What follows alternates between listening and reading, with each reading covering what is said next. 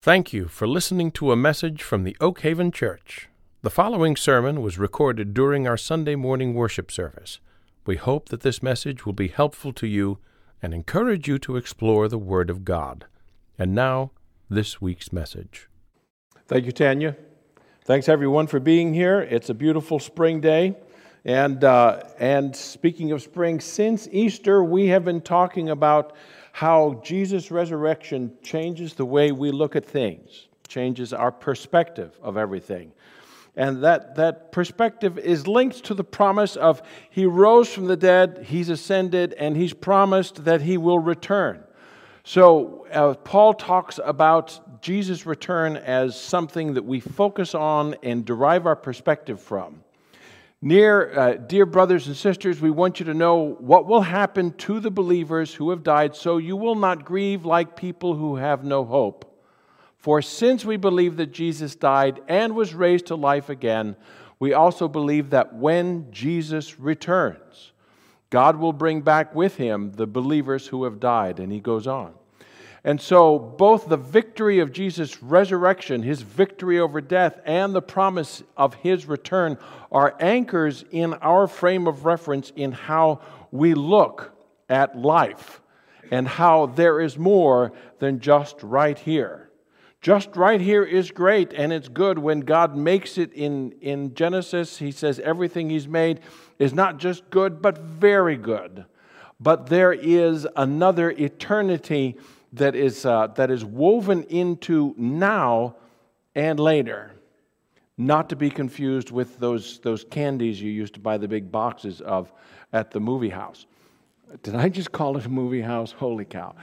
So the promise of Jesus' return, you know, we can be we can be too focused on that, right? We can try and put together formulas. We talked last time uh, about the uh, the Judgment Day and May twenty first, two thousand eleven, where there was a large group, uh, a, a, pretty large group of Christians thought that they had solved the code and Jesus was coming back today, May 21st. What if they were just 12 years off? What if he comes back today? No, he didn't. And so they changed the date to October the 21st. And then he didn't. He still didn't come back. And so, well, that was awkward. Uh, and, and ultimately, what, what Matthew, what Jesus says, and other places in Scripture, no one knows the day or the hour. And Peter addresses this skepticism that was naturally uh, seen in our culture based on those billboards that told you the day it was going to end and it didn't. Peter addresses that and says, You must not forget one thing. A day is like a thousand years to the Lord, a thousand years is like a day. He isn't really being slow about his promise, as some people think. No, he's being patient for your sake. He doesn't want anyone to be destroyed, but wants everyone to repent. But the day of the Lord will come as unexpectedly as a thief. So the, the, the lesson is to be ready at all times because you can't tell the time. And the reason he's waiting is that the longer he waits, the more people respond to Jesus' offer of life, and the more people are saved and, and get to live forever. So, as selfish as it is for me to wish he comes before we have to do the dishes after lunch today, it's better for everyone that he wait and give others a chance. So, and Jesus teaches many parables about being ready. We looked at one last week of the faithful steward who, who, who the, the, the uh, landowner comes back and finds his servant doing his job rather than using everything for a party. So, Jesus uh, urges us over and over to be ready for his return and that we don't know when it is. So, the only way to be ready at the right time is to be ready all the time. So before we go any further, let's pray. Lord, we thank you for the promise of your return. We thank you for the truth of your resurrection. We thank you for the powerful image of you ascending into heaven, body and soul. Bless us as we contemplate that and, and the meaning that has in our lives now. Thank you for your Spirit. I pray for you, spirits, to bless us all, to descend on each one of us, to pour out your gift of teaching and preaching on me and to open all of our hearts and our ears and our eyes to your love for us. You know where each one of us is on our journey with you right now. And I pray that, that each one of us would, would have a sense of the next step you're calling us to in our lives in this time. I pray these things in Jesus' name. Amen. So Luke ends. Uh, Luke ends. The the chapter has Jesus' resurrection. Then remember the guys on their way to Emmaus, and Jesus meets them, and they have that encounter. Then they they then they go back to Jerusalem and are telling all the apostles, and lo and behold, Jesus shows up on that conversation. So that's all happened in Luke 24 before we get to today's text. Um, and uh, I won't read the whole thing, but uh, thus it is written that the Messiah is to suffer and to rise from the dead on the third day, and that repentance and forgiveness of sins is to be proclaimed in his name to all nations, beginning at Jerusalem. So there's a commonality. If you think about, remember how Matthew ends the gospel? Well, how Jesus ends the gospel of Matthew. All authority in heaven and earth has been given to me, and I tell you to go and make disciples of all nations, baptizing them in the name of the Lord Jesus Christ. And lo, I am with you always, even to the end of time, the end of the age. The promise of his presence and his commissioning to go and tell people about me. Similarly, this, this is how uh, Luke is ending that repentance and forgiveness of sins is to be proclaimed in his name to all nations, beginning at Jerusalem. And, um, and see, I am sending upon you what my Father promised, so stay here in the city until you have been clothed with power from on high. So, as we've been talking about in class, the Spirit is given to empower these things. It's not just, you guys go do this. It's, we're going to do this together. I'm commissioning you, but I'm going to uh, power you. Behold, I am with you always. So, it's, it's a partnership, not, not just us. So Jesus leads them out as far as Bethany and lifting up his hands, he blesses them. While he's blessing them, he withdrew from them and was carried up into heaven. And they worshiped him and returned to Jerusalem with great joy. And they were continually in the temple blessing God. The end. Or is it? Because Luke is the one who writes the Gospel of Luke, but he also writes the book of Acts, the Acts of the Apostles. They're actually seen as a single work, Luke Acts, until the technology comes along called Codex, which is a book stacked together. Until it scrolls, Luke and Acts are scrolled together. But now that they're stacked, the four Gospels put, get put together, and so Acts is is inserted after John. Remember Matthew, Mark, Luke, and John. So, but Luke is the composer, the writer, the author of the gospel and the book of Acts. And like any good sequel, I just want to point out that Jesus is carried up into heaven and they worship him. Let's hold on to that image, okay? Because like any good, uh, any good sequel, Luke starts the book of Acts with previously on, uh, Jacob and I just watched the, the last season of Picard, and at the, at the start of each episode, there was a previously on Star Trek Picard, and it got to be so monotonous we would fast forward through it, but actually it was helpful for me sometimes. So we're familiar with that phrase and with that device a quick summary of what happened so that you understand more fully what's about to happen. So, what's about to happen has as much meaning as possible. And so, and so uh, here's Luke writing to Theophilus, his sponsor or a patron. I wrote about all that Jesus began to do and teach until the day when he was taken up to heaven after giving instructions through the Holy Spirit to the apostles. Remember the, the parallel to go make disciples, the repentance and forgiveness are to be preached to all nations. And so he's given that order through the Holy Spirit to the apostles whom he'd chosen. After his suffering, he, after his suffering, he presented himself alive to them by many convincing proofs. And we talked about this earlier in terms of he shows himself to the apostles. There's the famous uh, incident with doubting Thomas, who gets to see him finally. There's a mention of him appearing to a group of 500 people or more and others. And so there are, there are, many, there are many resurrected Jesus sightings appearing to them during 40 days and speaking about the kingdom of God. So 40, 40 kind of raises a red, a red uh, flag for us because the number 40 has appeared numerous times in the scriptures, right? You can start ticking them off in, in your thinking. Um, Moses lives life in three 40 year periods. He lives for 40 years as an Egyptian prince. He is exiled and lives as a shepherd for 40 years, and then he shepherds the people of God taken from Egypt for 40 years. Then, 40 years in the wilderness is a time of cleansing, of preparation, just as it was for Moses in that middle 40 years. And then, of course, Jesus spends 40 days being confronted by the accuser at the beginning of the Gospels. Uh, that's in, um, in Luke 4, uh, includes that. And so, here at the end of 40 days of Jesus uh, appearing and proving his victory, is kind of the, the other side of the coin from the accuser testing him here at the end, Jesus has passed the test. He has remained faithful to the plan to the very end and gone into suffering and death and come out the other side, the victor, the, the resurrected king of the universe.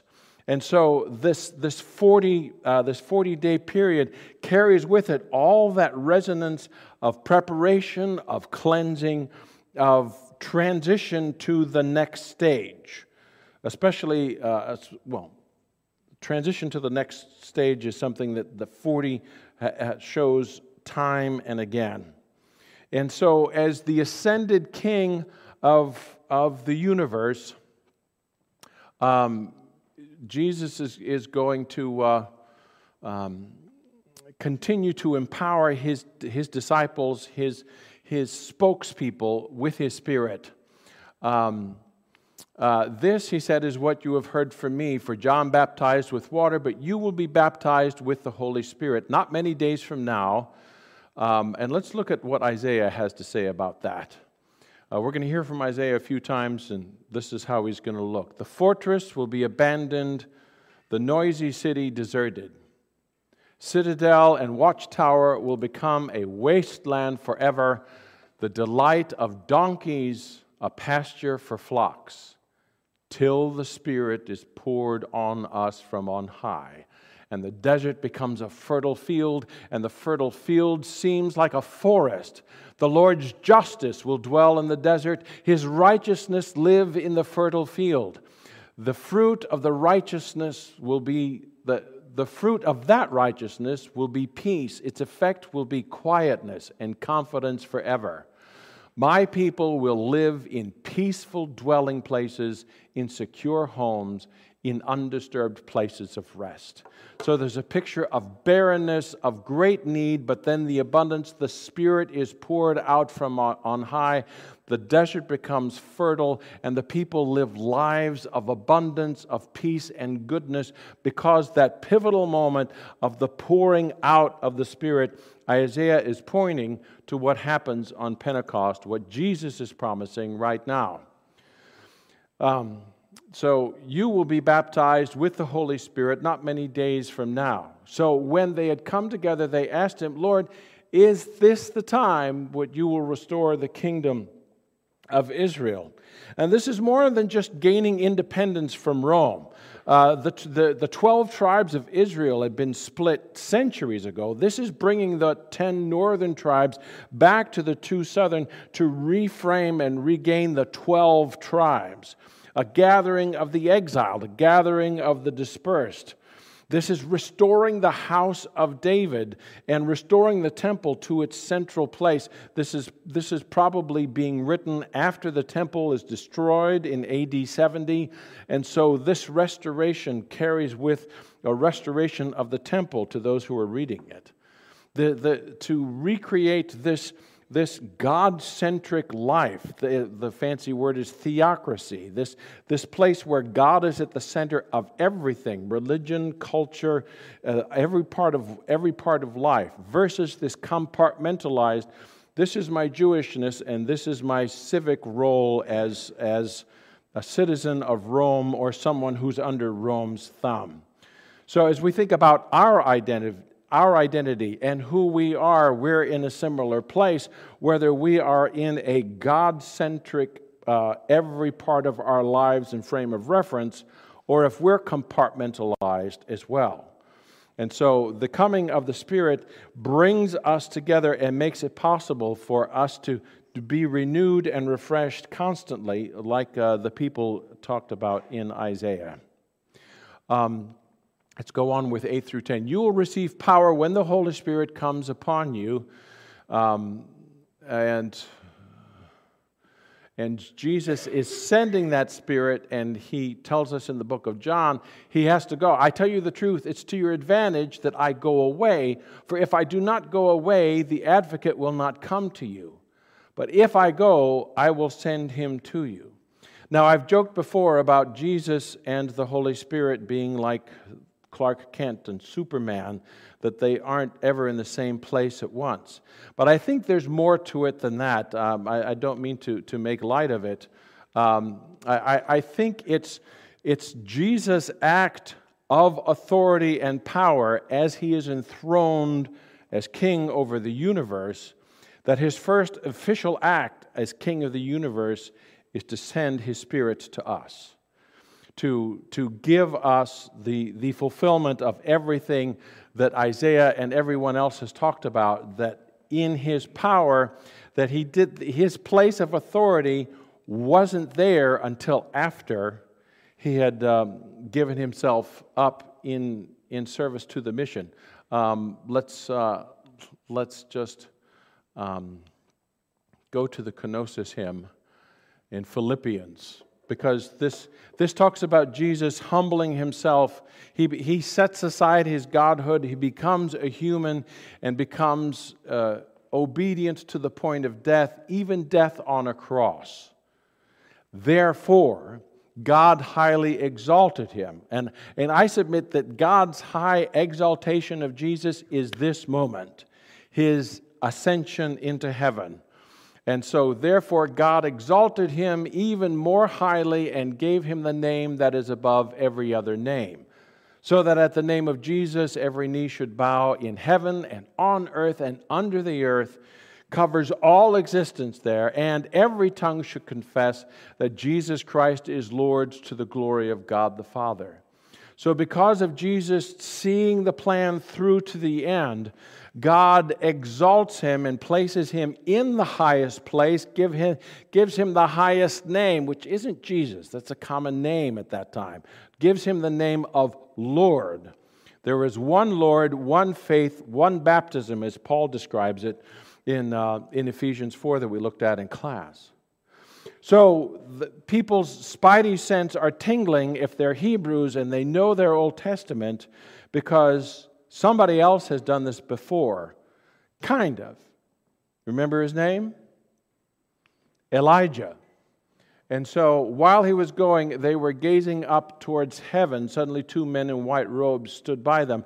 There's a flashback to anybody who knows the story to 2 Kings 2.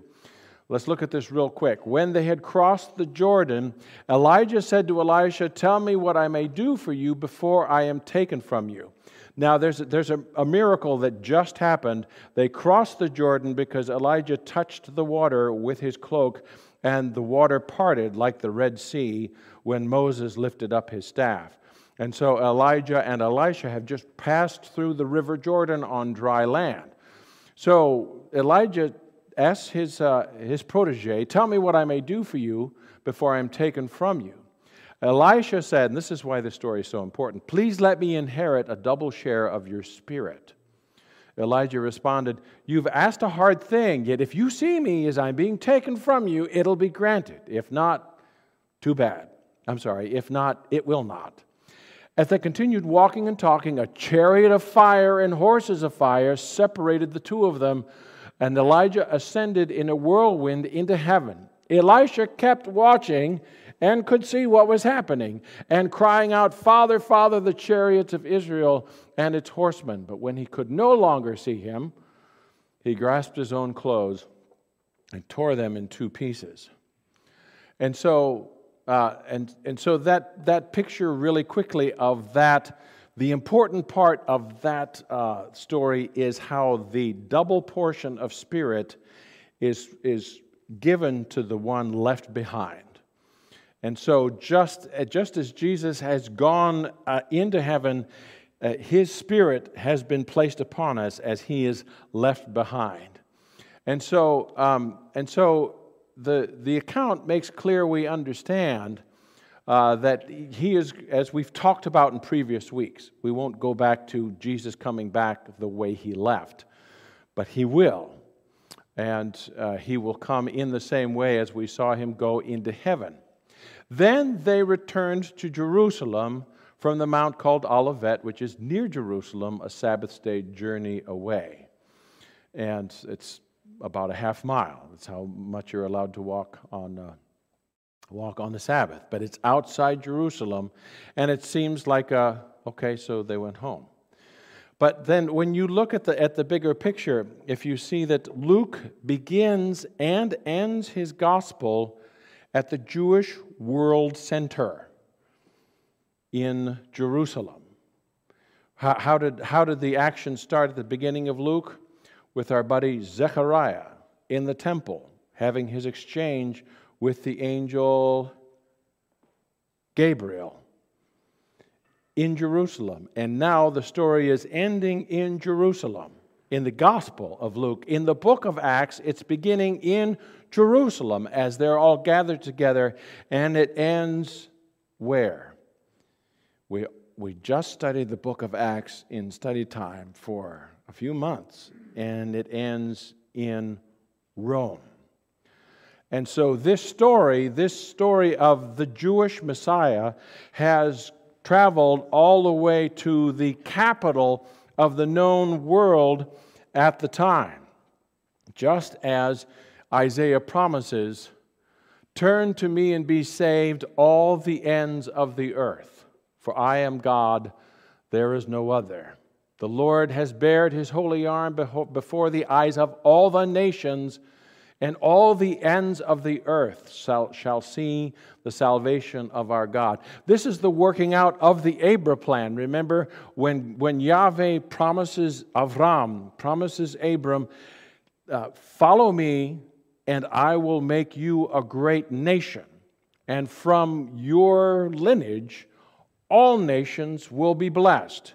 That's all the way back in Genesis 12, and it's happening right here in the book of Acts as the, uh, as the story is catapulted into the ends of the earth. In the meantime, Jesus is enthroned in glory where he reigns. How, how does it go? He ascended into heaven and is seated at the right hand of the Father. He will come again in glory to judge the living and the dead, and his kingdom will have no end. Recently, there was the coronation of King Charles in England. All the pomp and the circumstance, and the jewels and the furs, and all the ostentatious pomp and circumstance. The story of Jesus' coronation is simple and not nearly as grandiose, but far more so on the levels that really matter. As this, as this unique in all time person who humbled himself to, to, to have a, a feeding trough be his, his cradle, who, who must, I, I I want to know what Jesus hollered when he hit his thumb with a hammer, because you know it happened. You know it happened, but lived a humble life and, and called to himself humble people, fishermen who didn't understand over and over. He was patient and merciful and gracious, and, and then submitted himself, even though he could have called 10,000 angels, as the old song says, submitted himself to being murdered by the people who he came to save. But because of that faithfulness and humility, God has exalted him to his right hand. Read Revelation 4 and 5 and the glorious scenes of, of worship in the throne room of God and catch a glimpse of who Jesus is. He is the victorious King, vindicated by his resurrection and proven by his presence among the disciples and among us now by the power of his Spirit. He is now exalted to the highest place in the universe and sends his power among us so that we can tell the story. The story that is humble and victorious, that, that is simple and grandiose at the same time, that we get to be a part of. Not only is he ascended on high in power, not only did he pour his spirit out on the apostles and the disciples on that Pentecost day, that spirit is alive and well in us, in you. It doesn't have to look like you're floating on the clouds for the Spirit of God to be empowering, enabling, and using you. He calls us. He calls us to be open to His Spirit. He calls us to testify to His goodness. He calls us to, to walk in His ways and to be ready. We, we return to that, to that refrain. He will come again in glory to judge the living and the dead. But his kingdom will have no end. And we get to be in it because of how much he loves each and every one of us. Let's pray. Lord, we thank you for your love and care. We thank you for the, the, the, provision you have made for our making so many mistakes and having so many excuses for not following you, but, but you instead refresh our spirits with yours, remind us that we are made in your image, and give us a second chance for the millionth time to walk hand in hand with you. Bless us as we seek to as we seek to testify to your lordship with how we live, along with the words that we speak.